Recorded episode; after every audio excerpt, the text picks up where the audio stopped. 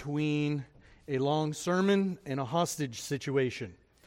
Therefore, um, I'm probably this is you're probably not going to get through the whole thing today. Okay, probably only going to get through the first two verses because otherwise it will be fairly lengthy, and we'll pick up probably next week because of the the the things that it, it deals with um, in the Old Testament. So, turning to Luke chapter 19, we are looking this morning, continuing in our series, The Controversial King. You're going to see really the, the first aspect of that controversy and why Jesus was so controversial.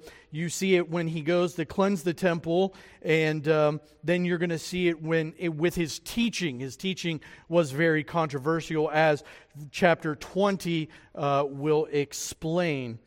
And so, as we come to this passage, it's a familiar passage uh, of Jesus going into the temple. Many people uh, have heard of this account.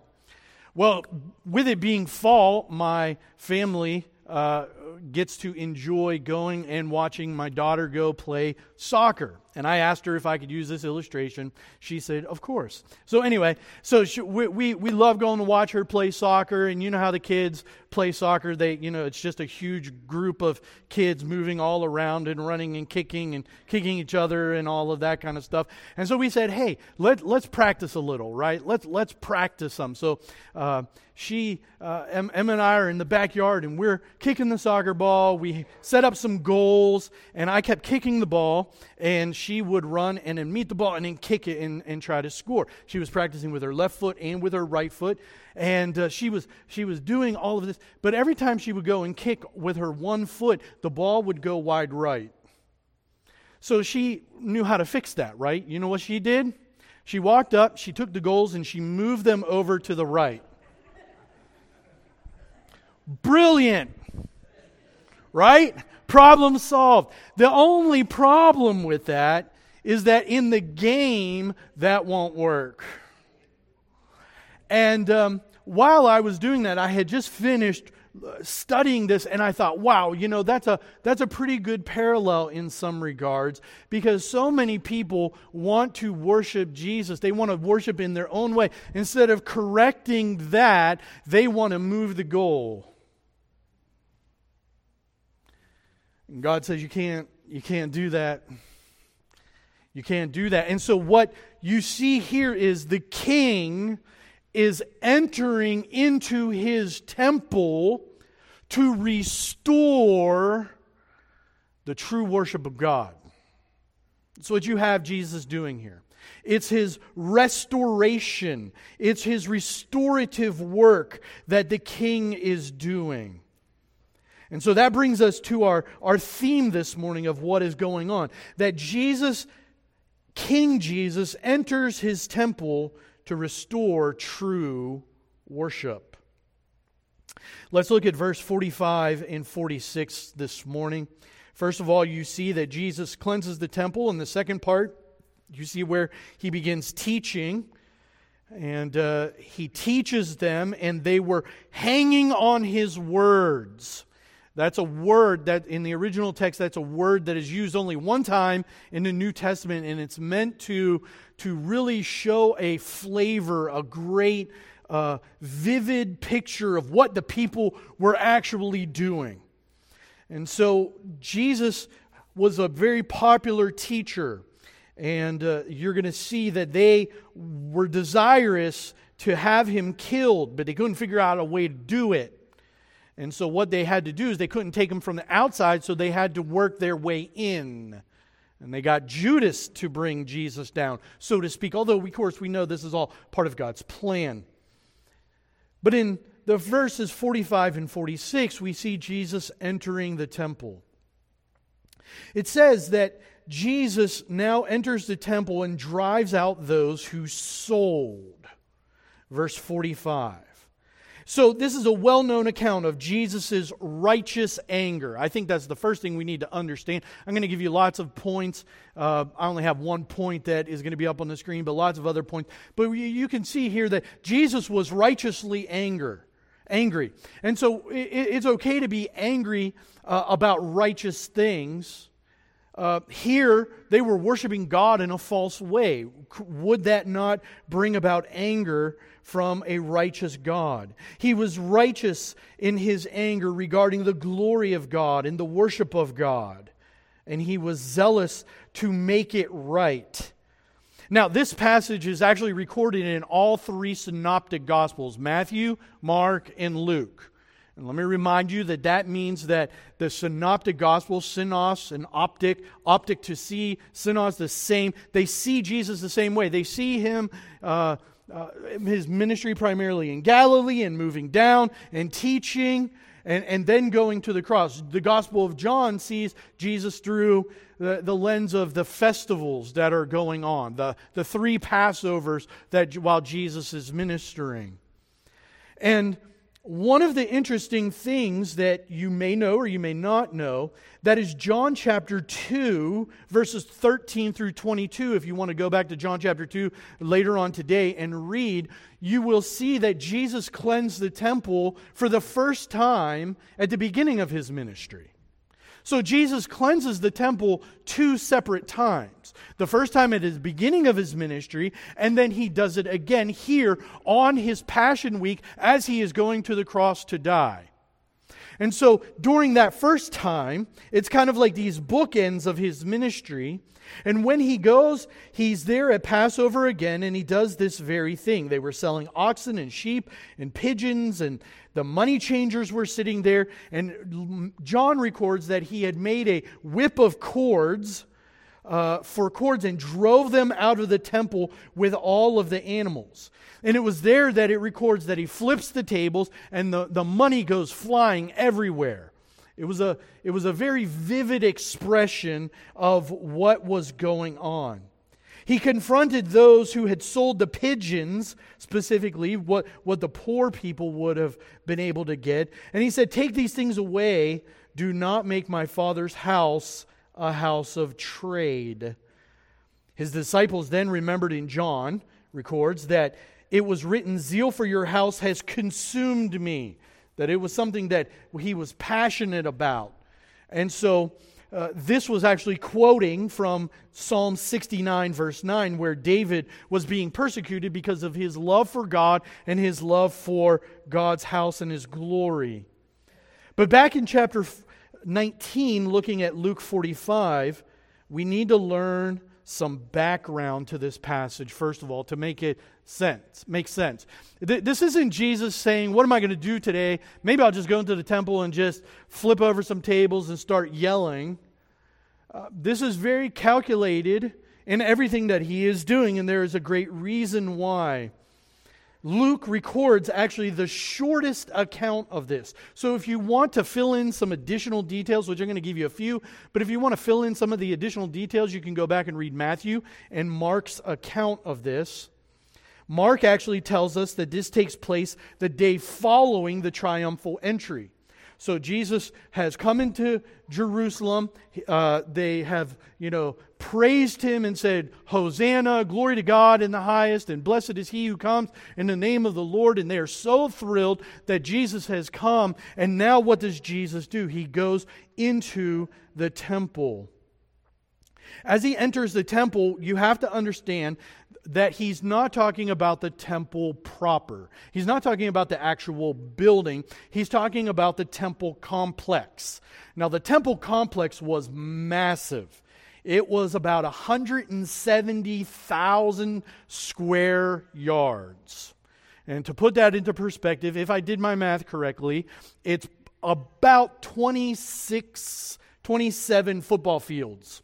Okay? So it, this was a huge, huge place. And so there were all sorts of things around it. The, the actual temple itself was rather small, but it, it, was a, it was a massive place. And you would need a massive place to have all of those people coming into uh, Jerusalem during the Passover time to offer all of the sacrifices. As a matter of fact, this was the largest religious sanctuary in all of the Roman Empire. The Jews were the ones who were allowed to enter into the temple gates proper. And one of the things that we understand is that God is a God of love and rejoicing when people come to him. One of the main jobs of the Jews was to be a light to the Gentiles. You read that in Romans 15. They were to be a light to the Gentiles. Just like we are called to be light to our neighbors. It doesn't matter who our neighbors are, we're to, to be a light to them. And so we are called to do that. The same way Jews were called to be a light to the Gentiles. So they were to have this place where the Gentiles from all over were to be able to come and to worship. And you're going to see that even more. And specifically, they were called to come to this place. Now, because they were Gentiles, they were not able to go into the specific place of the, of the court of the, the Jews. They were only permitted to go into this massive place of the court of the Gentiles. And specifically, it was there that the Gentiles were to come and they were to meet and they were to gather and they were to pray. Now, that's important they were to come, meet, gather, to pray as they brought their sacrifices to the Lord. Now, the Jews, of course, would go to Jerusalem for Passover sacrifices. Also, at that time, and this is important, that was the time, according to Deuteronomy 16, that the temple tax for all Jews was also due. So you went to you went there during this time to pay the temple tax and you went there to give the sacrifice for, for Passover. So there was a fair amount of money that was being spent at this time, that was being dealt with in this time.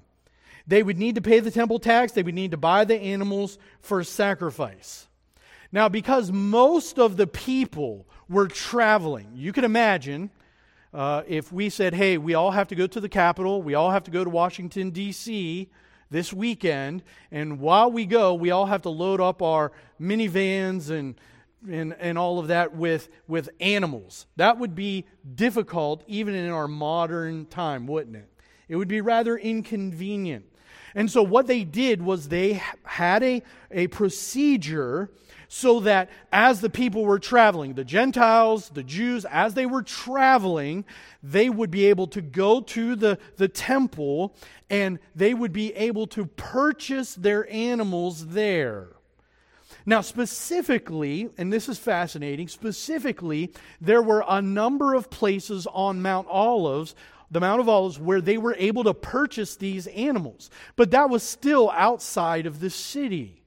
And so the, the scribes, the, the priests, the, the high priest specifically, they saw, hey, this is a great opportunity. Instead of making the people bring their animals or even buy the animals out there and then bring them in, why don't we just sell these animals right inside the temple? We're going to make it super convenient for them. But for convenience, you are going to pay a pretty nice premium.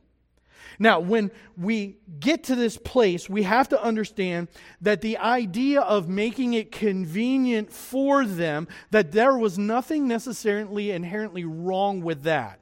The fact that they were selling the animal sacrifices there, that wasn't the problem.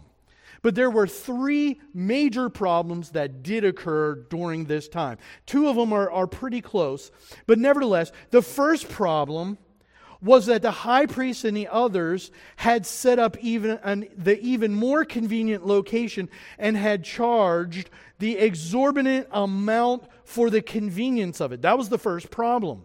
It's not that they were simply providing for them, it was that they were profiting from it. And it wasn't just that they were profiting from it, it was that they were grossly taking advantage of them for it. So they were using God's work to get rich. They were doing this in that way. You, you, you know, and you are familiar with this. You, any of you ever go to a baseball game, a football game, or a hockey game, and you buy a drink there? How much does that drink cost? Well, you have to take out a loan, don't you? Right? You get a 32 ounce drink in this piece of junk commemorative mug. 32 ounces for what? $7.50. I mean, you could go to Walmart now and buy a two liter for what? Now it's probably like three dollars or three fifty, but you know what I'm saying. For for much much cheaper. What, why are they doing that? For the convenience. And it's especially great when they ban. Oh, you're not allowed to bring drinks here. You, you can't you can't bring drinks in here. You have oh water seventeen dollars. You're like, it's coming out of your spigot, right? You know, we're, we're not doing that. that. That that's what they're doing. That's what they're doing. So you're familiar with that. Well, that's what the high priests were doing. And they were doing it at a premium, and they were doing it to God's people. You see, there's no real problem with covering your costs to be uh, and being fair because you can't stay in business by giving away stuff for free. And this has been tried many times. Um, in 2019, there was a restaurant called Eat. Um, everyone at the table. Okay, that's what it stood for. And it had to close its doors. It was located in Philly, and I know there are a number of other, this was tried in a number of other cities as well. You went in and you could get a healthy meal. It's a great idea. You get, you, have a, you get a healthy meal, you walk in, and they have a suggested price. Now, you get to pay whatever you want. They say you pay whatever you can afford. And so there were some people that would go in and they would say, Well, I can't afford anything. So I've got this great meal. And then there were some people who would go in and they would say, Well, I could pay, afford half of it. And uh, they sought on, on their website, they said, We addressed food insecurity by serving delicious meals to all who walk through the door. Great idea, right? Um, but they had to close their doors because, due to rising operating costs and loss of funding, they had to shut down. And so you see what we have to understand and what God does understand about economics is there is nothing for free. Everything you get, somebody has paid for that. I mean, somebody pays for everything. There, there, there is nothing that is free. And so, in order to, it's one thing to say, you know, I'm going to donate my time, I'm going to raise these animals, I'm going to sell them at cost. That's fine. There's nothing else wrong to say, I'm going to do this, but I'm going to do it at a normal rate, you know, to make a good. But that's not what the, the, the high priests were doing. They were grossly taking advantage of the people. And so, doing this business also inside the temple court was what was wrong because it was a place of prayer. We'll get to that. The second problem, and related to the first, was the issue of the money changers. Now, specifically, Luke doesn't actually mention the money changers, but it is found and it is very well known that this was indeed the case according to Matthew and Mark. So here's what would happen you'd have to pay the temple tax or you would have to buy the sacrifices, but this is God's place, and in God's place, everything has to be holy, it has to be right. And so, with so much money being used and so much money needing to be exchanged, you know that we do that too. If you travel somewhere, you, you have to do what? You can't just, you know, when, when we traveled to China, I had to go and I had to convert my money into Chinese money. To, I, I had to do that. You have to convert money. And so, there's actually a fee that goes along with that. And so, they were doing the same thing. The only difference is, once again, they were taking great advantage of that. You see, the, the money, the reason that they did this was really twofold. First of all, the coin that they required, the Tyrian silver, silver half shekel, this was the official coinage that they required usage of. It contained more silver than others, so it was actually a little more valuable, so they, they wanted to have that. And second of all, with people, especially coming, the Gentiles coming from other places, their coinage would many times have pictures of, other false gods or other false emperors. Well, this is God's temple. We're not going to allow money with icons of false gods and false kings enter into the temple. So we have to get rid of those. So we're going to take that and we're going to exchange it and require you to do that. And oh, yeah, by the way, we're going to charge you a high premium for that. I mean, it's. If I could pause for a minute, it's kind of like saying, you know what, folks, when you come to know Christ as your Savior, you need to you need to be baptized, right? I mean, that, that's biblical. You need to be baptized. Now, when you come out of the tub, okay, um, we're going to charge you $50 to use our towels. And you're not allowed to bring your own towels, right?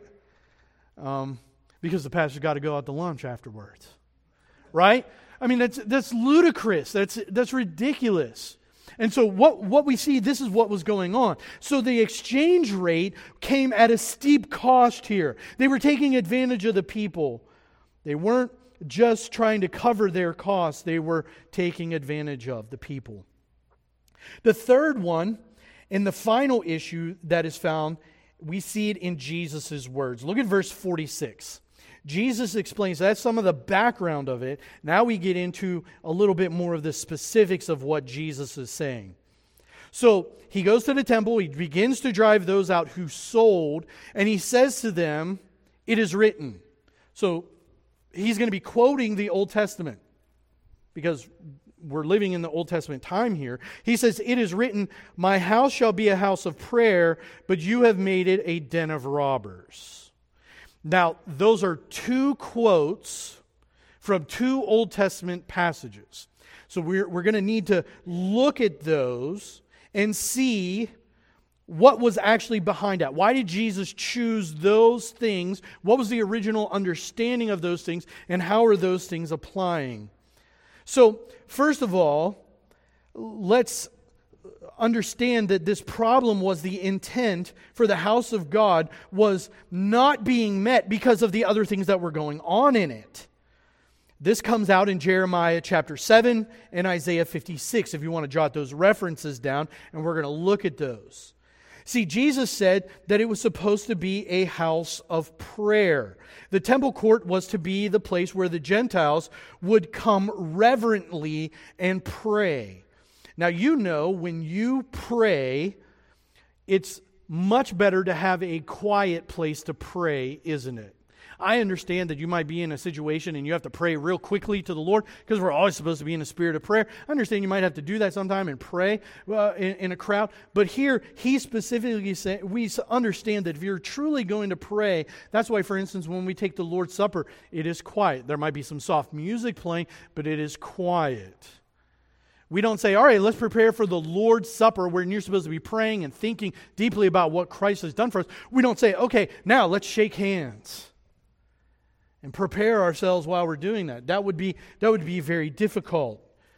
It's hardly the setting when you hear all the noise of the animals and the clamor of people doing business in the temple court, all of the, the sheep blaying and all of the, the coins and people doing the bartering and all of this stuff. That's hardly the place where you can go and actually pray. It's kind of like trying to go have your prayer time at halftime at the football game at the concession stand.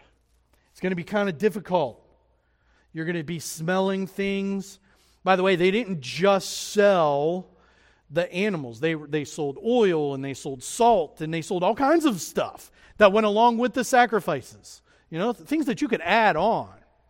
And so here, this was very difficult for them. And so, by their greed, they took away the spiritual emphasis that the people were supposed to have. This was supposed to be a place for the, the Gentiles to see. So Jesus was condemning them for making their obscene profit from the sacrificial animals, the exchange of money, and the noise pollution that put the emphasis on profit rather than prayer. Now you'll notice again that in verse 46, 46 it says that it is written. Jesus, first of all, says, It is written, My house shall be a house of prayer. So let's let's take just a moment and let's understand a little bit of the context to that. If you want to turn to Isaiah 56, I'm not going to spend as much time. I'm going to spend a little more time in Isaiah or in Jeremiah. But if you turn to Isaiah 56, you, you can read and see a little bit of the, the context. Overall, what Jesus is quoting Isaiah here is saying is that there's going to come a time when the light is going to go from the Jews all the way to the Gentiles, and the Gentiles are going to be able to come to the temple, and it is going to be the great time when they too will be able to pray. And so Jesus, quoting Isaiah, Isaiah 56, let me just read verse 1 for you. He says, Thus says the Lord to the people, keep justice, do righteousness, for soon my salvation will come and my righteousness will be revealed. So the, the revelation of God's righteousness is going to be revealed. Revealed to who? To all of the nations. Jump down to verse 6 in Isaiah 56. He says, And the foreigners who join themselves to the Lord to minister to him, to love the name of the Lord, to be his servants. Do you see that? All the these foreigners, they're going to come and they're going to they're going to now be my people. That's what he's saying. They're coming to worship, they're coming to serve. They're going to be my people. And he says, everyone who keeps my Sabbath and does not profane it and holds fast my covenant, he says, These I will bring to my holy mountain, and I will make them joyful in my house of prayer. And their burnt offerings and their sacrifices will be accepted on my altar, for my house shall be called a house of prayer for all peoples. Now, it's interesting and fascinating that, that Matthew and Mark, I believe both of them, maybe just one of them, reference the fact that it is to be a house of prayer to all peoples, and, and yet Luke does not. And there's a whole discussion as to why that is. But it, it, it doesn't necessarily matter here. Luke just quits the, the quotation right there. He says it is to be a, it is to be a house of prayer. And originally it's to be a house of prayer to all the peoples. It's not supposed to be a place of profit. And so he's saying, You people who have been put in charge of my temple, you are ruining it for the people who are supposed to come here. God takes it seriously. Jesus takes that seriously. And so he's ultimately saying there's coming a day when these foreigners, the eunuchs, and all these who were formerly outside of the people of God, they will be God's people and servants. And they're going to come and they're going to come into the joyful house of prayer. And it's going to be called the house of prayer for all the peoples. Now, we see that they took away from them. It's important to note that Jesus could do this. He could walk in and he could do this. Why could he walk in and why could he do this? Because this was his house. See, he's the king. Do you get that? He enters into Jerusalem. And the first place that he goes is to the temple because that's his house. He's the king. And I think it's an important application that we stop and we consider what has the American church become? Is the American church a house of prayer? Is it a house of teaching? Is it a house of worship? Or is it a house of entertainment? Would you say that the church has become monetized with all the books and conferences and blogs and celebrity pastors? Would you say that the church has become more God centered or man centered? Do, you, do people go to church to meet the living God? Or do we go there to hang out with our friends? Do we go there to enjoy the programs, to attend a, a, a, concert that used to be congregational worship? We would be grossly negligent, though, if we stopped and considered what we do here, though. Are we here today to try to get a crowd, to try to build a bigger building, to get more people, add more programs, to build a brand? Is that what we are supposed to be doing? Or are we truly just supposed to be God's simple people who are simply coming simply to worship the Lord God, our Creator? That doesn't draw crowds. But that's putting the goal where it's supposed to be. Well, Jesus says a second quote. He gives a second quote. Not only does he, not only does he say that it's supposed to be a house of prayer, but he also condemns them and says that you have made it into a den of robbers. Literally, literally a cave of thieves. Okay? Uh, he, he's like, you, you've turned, you have turned God's house, his temple, into a, a cave, a cave of, of thieves. This is not what it is supposed to be. Now, to be sure, the plain understanding and application of this was there. They were robbing the people with the selling of their sacrifices and with the money changers. It was all about money. But this comes from the prophet of Jeremiah. Now, you have to understand a little bit about who Jeremiah was. Jeremiah is kind of one of those big books in the Old Testament. Kind of look at it and get a little intimidated. And, you know, when you're doing your Bible reading, you're like, wow, reading one of these, uh, uh maybe I'll just go read Psalms instead because that makes me feel better. Okay, but Jeremiah had some great teaching. Jeremiah was one of those prophets who prophesied during the time when the temple still was, when that, when that first temple still was, before they had gone into exile. Remember, God was going to judge the Israelites because of their wickedness, and they were going to be taken captive away to Babylon because of their wickedness. And part of what was going to happen was the temple was going to be destroyed. So they were going to lose their very place. And it is after that that Jeremiah goes and he laments over this. He weeps, he cries over this because of the destruction that he sees. And thus we have the book of Lamentations. However, there is hope. There is hope that there is one day when all is going to be made right in that. So, like we did with Isaiah, let's read some of, of Jeremiah for context. Uh, I'm going to read the whole thing here. And so I, I want you to stick with me, uh, Jeremiah chapter 7, because of, of some of the things that Jeremiah is seeing and some of the things that, that they are doing and some of the things that they're putting their trust in. And this is what leads them down that slope to, to being the den of robbers. In, Isaiah, in Jeremiah chapter 7, it says, The word of the Lord came to Jeremiah from the Lord. He, he tells Jeremiah, he gives him a very hard job. He tells him, Stand in the gate of the Lord's house and proclaim there this word. And he gives him a sermon that is a really difficult sermon to hear. It's not what the people want to hear, it's what needs to be heard.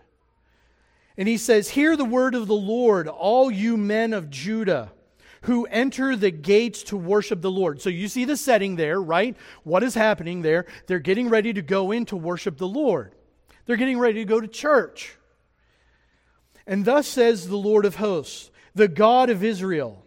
He says, Amend your ways and your deeds, and I will let you dwell in this place. So, what's the first thing he tells them there? Amend your ways. We have another word that Jesus uses that's called repent right? Change your ways. Stop doing what you're doing, and you need to change. So he tells, and, and these are the religious people he's talking to, right?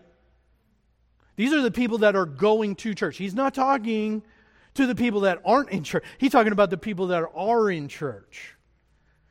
And so he tells them, amend your ways. And listen to what he says. This is fascinating.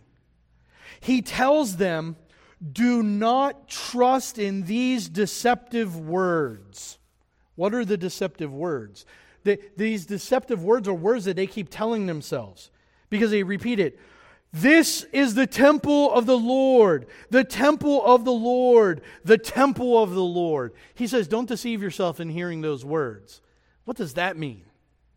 See, they're going to the temple and they're thinking, hey, we're good, we're great, because this is where God is and God loves us, and we're going and and we're going to the temple. So we're all good.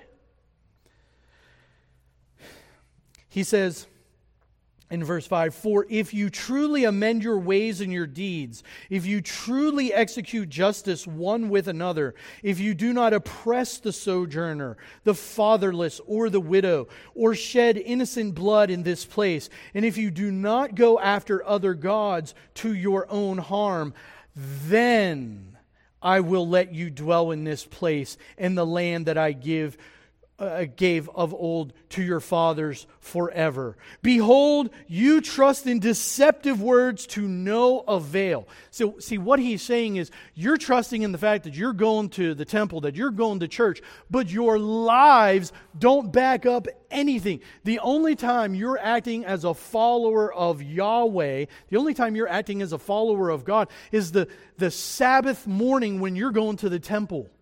The rest of the six days, psh, you're living and doing whatever you want. You're taking advantage of people. You're following after other gods. You're doing all kind. You're deceiving people. You're lying. You're squandering people out of stuff. You're not caring about the people that are most vulnerable. You're not doing any of that stuff. And then you come here and want to praise us.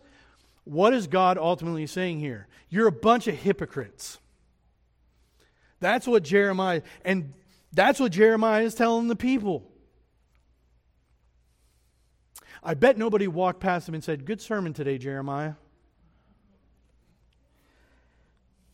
Let's continue. You see, he says, Behold, you trust in deceptive words to no avail. See, you can tell yourself lies over and over and over and over and over and over again, can't you? And it doesn't matter how many times you tell yourself the lie, a lie is a lie. Deception is deception. If you're driving down the road and it says, bridge out ahead, okay? Bridge out ahead. I don't care if you grew up in the 80s and a staple in 80s movies and TV shows was cars jumping bridges, okay? That's not going to happen. You can drive down that road and, and you can say, even though the sign says the bridge is out, you can say the bridge is up, the bridge is up, the bridge is up, the bridge is up, the bridge is up. And guess what? You can tell yourself that lie as long as you want, but the bridge is not up. And that's what they were they were trusting in themselves. They were trusting in their religiosity, if that even is a word. We, we can't do that. See, he says, Behold, you trust in deceptive words to no avail. Will you steal? Listen to what he says. He says, Will you steal? Will you murder? Will you commit adultery? Will you swear falsely? Will you lie? Will you make offerings to Baal and go after other gods that you have not known? So he's saying, Are you going to live this wickedness? Are you going to live in this, this, this kind of lifestyle? And then you're going to come to me? And stand before me in this house, which is called by my name, and say, We're delivered. Right? Are we going to live like that our whole entire life? You know, Monday, to put it today's application, we're going to live that way Monday through Saturday, living in idolatry and allowing ourselves to go with unchecked lust and desire, and then come and say, Blessed be the name of the Lord. He says, You, you better check what you're doing. He says, only to go to the, all these abominations has the house, and here is the declaration. Here's the declaration. Has the house, this house, which is called by not my name, has it become a den of robbers in your eyes?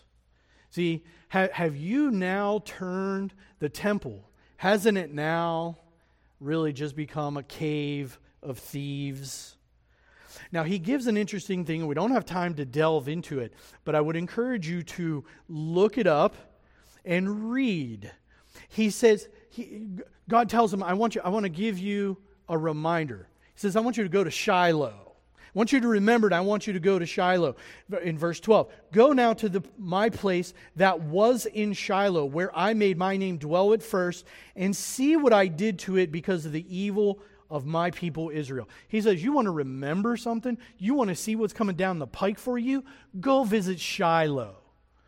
You go back in the Old Testament and you read what happened with Shiloh and the, the Ark of the Covenant and what happened there. And by the way, God decimated it it is no more. So he says, this, this is the context. When Jesus says, You have turned my temple into a house, a den, a cave of thieves. Do you see how that had already taken place? That was going on. And what happened right after Jeremiah teaches that? Here come the Babylonians and they judge them. They don't listen to them because they like the money. They don't listen to them because they like the, the, the heap of praise. They don't listen to them because instead of proclaiming what God says, the people wanted to hear the things that they wanted to hear. But then judgment still came. Judgment still came upon them. And then God says, you know what? This is going to happen again. When Jesus was on earth. And you know what? The judgment came. AD 70, it came. And so then we learn about that now. Do we dare go down that slippery slope as well? This is a warning to us as well that, that we cannot be hypocrites. That we need to take holiness seriously, that we need to strive to live. I'm not talking about earning your salvation. You cannot earn your salvation. You can't do it. You can't be good enough. I'm not asking you to be good enough before you come to church or anything like that. We are all sinful before God. We're all in the same boat. Doesn't matter what you've done, doesn't matter where you've come from. But if you turn from your sin and you believe on Christ, that, that's it. You are saved by faith. You trust in Him, and then you follow Him as your Lord. That shows you that your faith is real and you're striving to become more and more like Jesus. That's what He's talking about. So we, we repent. Yeah, we do. We sin. We do things that are wrong. But then we turn from those and we don't want to do that. So here, the men were breaking all of God's laws. They were men of idolatry. And then they were going to the temple to worship. Dale Ralph Davis translates it this way You, which is emphatic in the original text, you have made it, my house, a cave of thugs. As if they were a bunch of rogues running wild and then coming back to the safety of their hideout, the temple. Their hideout was the temple. Let's not make the hideout our church. We are called to be holy in our worship and in our practice.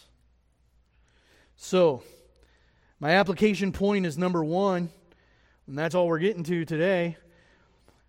But it is to be diligent to practice God's truth. We could put this a million ways. I, I wrote it out like 15 different ways, I think, right? Don't be a hypocrite. Be serious about growing in Christ. Uh, actually do the things that we are supposed to do. Don't, don't just hear, say, oh, wow, that was a nice sermon, and go off and live any way that you want. He tells us that we are to do this. This is what the hypocrites do. Their doctrine didn't affect how they lived. Their religion was empty. It was materialistic. It was selfish. And God has called us to be different. We've already seen how God's truth about how we are to worship inside the church. But what about keeping his commands outside of the church? What about at home? Are we serious about that? Are we serious about living God's truth? Let me just give you a few. I picked out a couple. We could read the entire New Testament and I mean, we could be here for a long time. So I kind of thought, well, I'll stick to a couple little places. First of all, let me ask you, are we serious about just Jesus' teaching on the Sermon on the Mount? Blessed are the poor in spirit. This means humility. Or, I mean, are we, do you wake up and say, Lord, I, I want you to help me be a humble person today? Do, do we live like that, or are we just not humble? Are we prideful? Number two, what about blessed are those who mourn? This means sorrow over your sin. Do we just wink at it? Ah, it's no big deal. So I lied about that. I lied about this. This person believed a lie, came to me, told me a lie, and then I affirmed their lie. That's bearing false witness as well. So we, we need to we need to we need to sorrow over our sin. It's, it's not that we're tr- say you have to be perfect. It's saying we need to sorry, be sorry for our sin because there is a God who is gracious and merciful. That was the whole purpose of the sacrifices to begin with, right? To come and to give the sacrifice, and God forgives our sins. Jesus is our sacrifice. But there has to be sorrow over that. Um, I'm not saying you walk around perpetually sorrowful, mourning, you know, putting sackcloth and ashes on your. But but you're saying, Lord, I've sinned against you. Please forgive me. And there's rejoicing in that because God does freely, freely forgive us. What about blessed are the meek? These are the gentle who are being empowered by God's Spirit. What about blessed are those who hunger and thirst for righteousness? This is a striving to be holy. You know, a lot of people strive for money. They strive to get out of difficult situations. What about striving for holiness? Remember, Jesus is serious about this. Later on in, later on in this passage, in the Sermon on the Mount, Jesus says this. Think about you tell me this isn't serious. He says, if your eye offends you, if your eye is causing you to sin, pluck it out. That's kind of radical, wouldn't you say? Jesus is saying that's how serious about holiness I am. Listen, if your phone is causing you to sin, get rid of it. Do you know? Here's a fun fact for you, to quote Paul Blart. I don't know why I just said that. But, fun fact people have lived for thousands of years without smartphones. Now, you can keep it. I don't care. I mean, I'm not going to judge you at all. But I'm just saying, if your phone causes you to sin, and I think you know what I'm talking about, if your phone causes you to sin, get rid of it. I mean, in, in American Christianity, that's radical. Come on, that's ridiculous. But that's what he's talking about. Are you serious about? Are you serious about striving? So, he says, be, strive to be holy. Blessed are the merciful. Do you want to be merciful? Is that how you live? Do you seek to be merciful? Blessed are the pure in heart. Do you seek purity in your life? God puts a premium on that. He says you should be pure. What about what Paul says in Philippians? Because he's, he's quoting how Jesus lived, Jesus' attitude. I love that Jesus never asks us to live in ways that he didn't. Jesus never says, Do as I say, not as I do. Jesus never says that.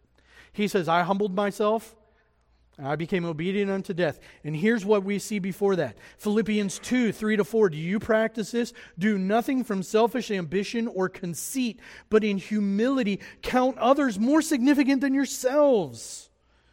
Let each of you look not only to his own interests, but to the interests of others. You know, this, this, is, this is how he tells us to live. This, this is just a few of the things. But sometimes we just want to ignore all those things and then show up and act like we're perfectly fine. He, Jesus just says, listen, make sure that my house is a house of prayer. The intention is correct. And then, second of all, make sure that you, you have not turned it into a den of thieves that, that you've not turned it into a hideout, that your life is backing up, that there is re- a restoration of true worship. Now, the purpose is not to beat all of us up. The purpose is just simply to get us to think and to take seriously what we're actually doing. That if we're actually doing what God says and then coming to his house to worship him. He, he was serious about this. He's serious about how we worship, and I think that we should be serious as well. Again, this is our, our, our worship comes out of a heart of love to God because of what He has done for us. Because He, he sees our, our sin, but when we call to Him and we, we want Him to be our sin bearer, we call upon Him, we turn from our sin, we believe on Christ, and He forgives us. And then we simply want to follow Him follow him out of love. And when we fall away, when we sin against him, we repent. We don't have just a religion, it's a living, breathing relationship with Christ that changes our lives. I hope that even in your small groups, you get to, when you get to like James 1, he's going to help you to flush that out a little bit today. And uh, I hope that uh, you'll be able to just take some of these things, think through them about the meaning behind these, evaluate our own lives, get in a quiet place and pray to the Lord, and just evaluate and, and, and thank God because He is merciful and kind and just, and He forgives us and He restores us. And that's where true joy comes from living and walking with Him. Let's pray. Lord, I come before you only by the merits, only by the, the blood of Jesus. Lord, I explain to my brothers and sisters what your word, what your word says, and and uh, I seek to apply it to my own life as well.